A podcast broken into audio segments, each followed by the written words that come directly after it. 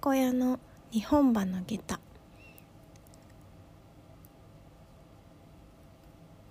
初めてポッドキャストを録音しています。今日は2021年の1月の14日です。時間はお昼ちょっと前ぐらい。うんと玉子屋っていうのをやっている玉と申します。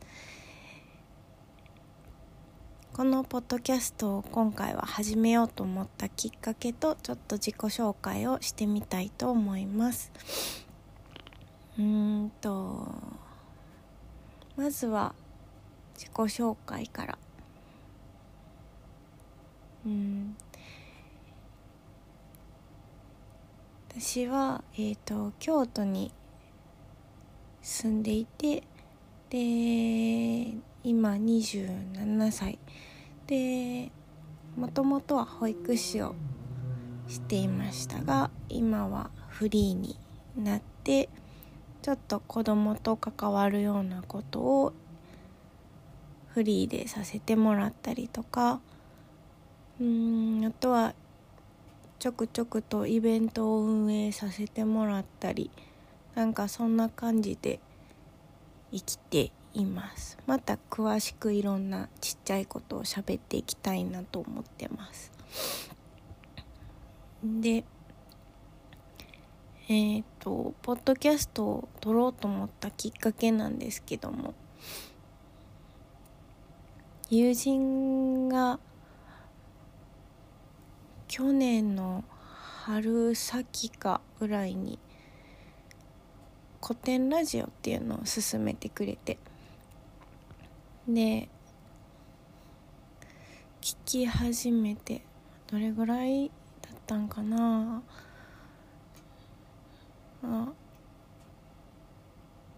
もともと大学で日本史を専攻していたっていうのもあって。で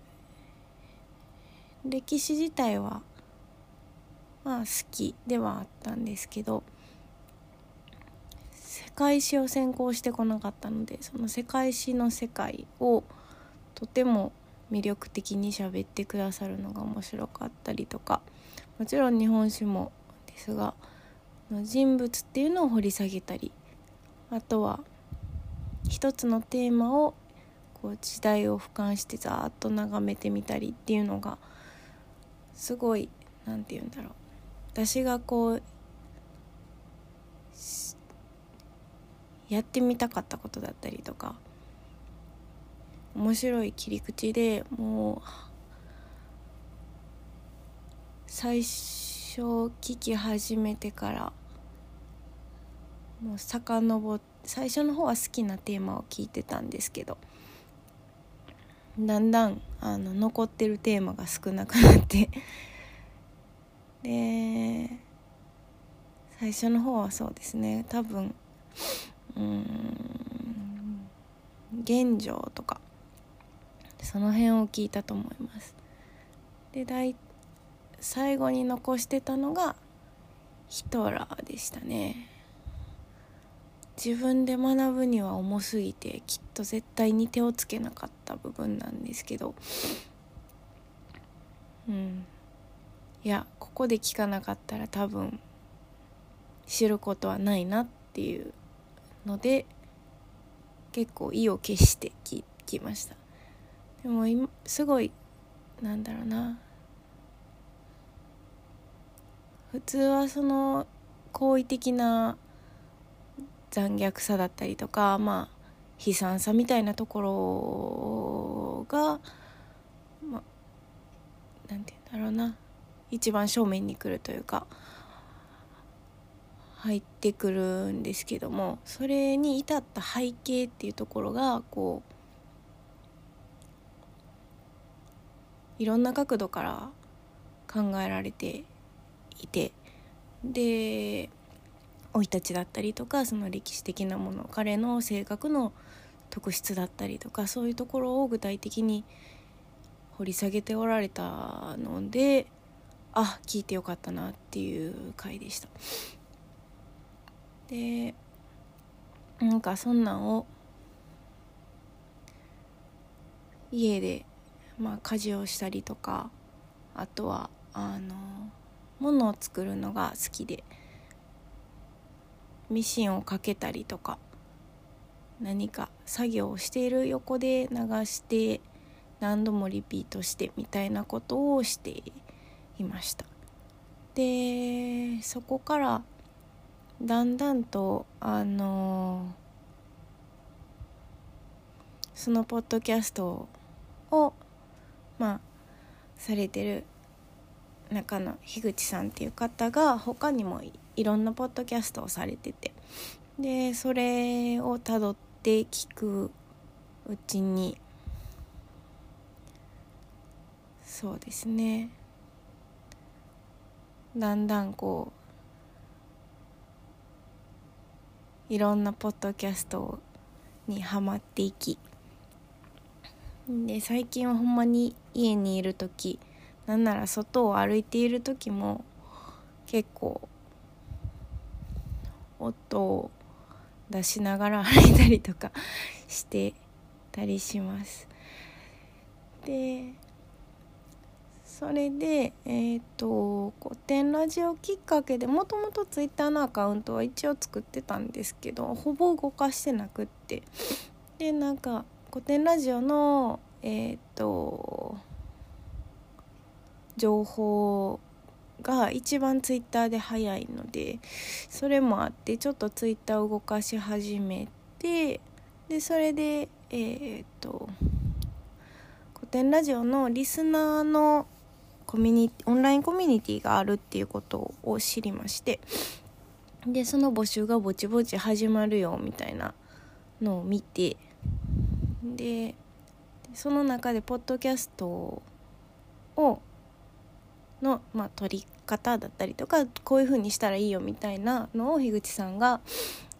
あの樋口塾っていう形でしておられるのとかを知ってでこれはやってみたいなって思ってでどんな人が聞いてるのかなとかその古典ラジオを聴こうと思って聞いてる人っていう人たちの集まりはすごい面白いだろうなと思って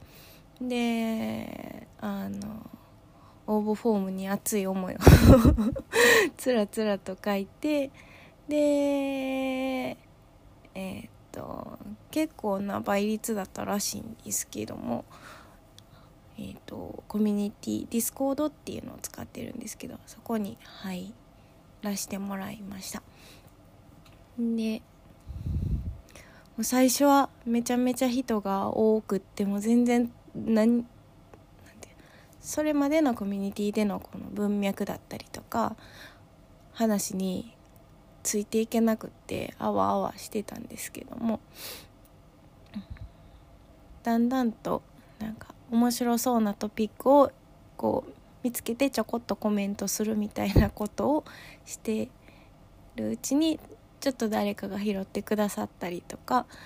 でこの間リスナーオフ会がオンラインであってでその時にこうやっと皆さんのお顔が分かってまあおおよそなんですけどもそのよくコメントされてる方とかの雰囲気だったりとかがこうちょっと一致してでやっとこう会話をしてるような雰囲気にあの気持ちになれました。で今何分やろあ今9分ぐらいなんかいつも樋口さんが樋口清則の世界で10分ぐらい一人しゃべりでした。はるので。なんかそんぐらいが目安聞きやすい目安なんかなと思ったりしてそれぐらいを目安にしようかなと思って喋りかけたんですけども。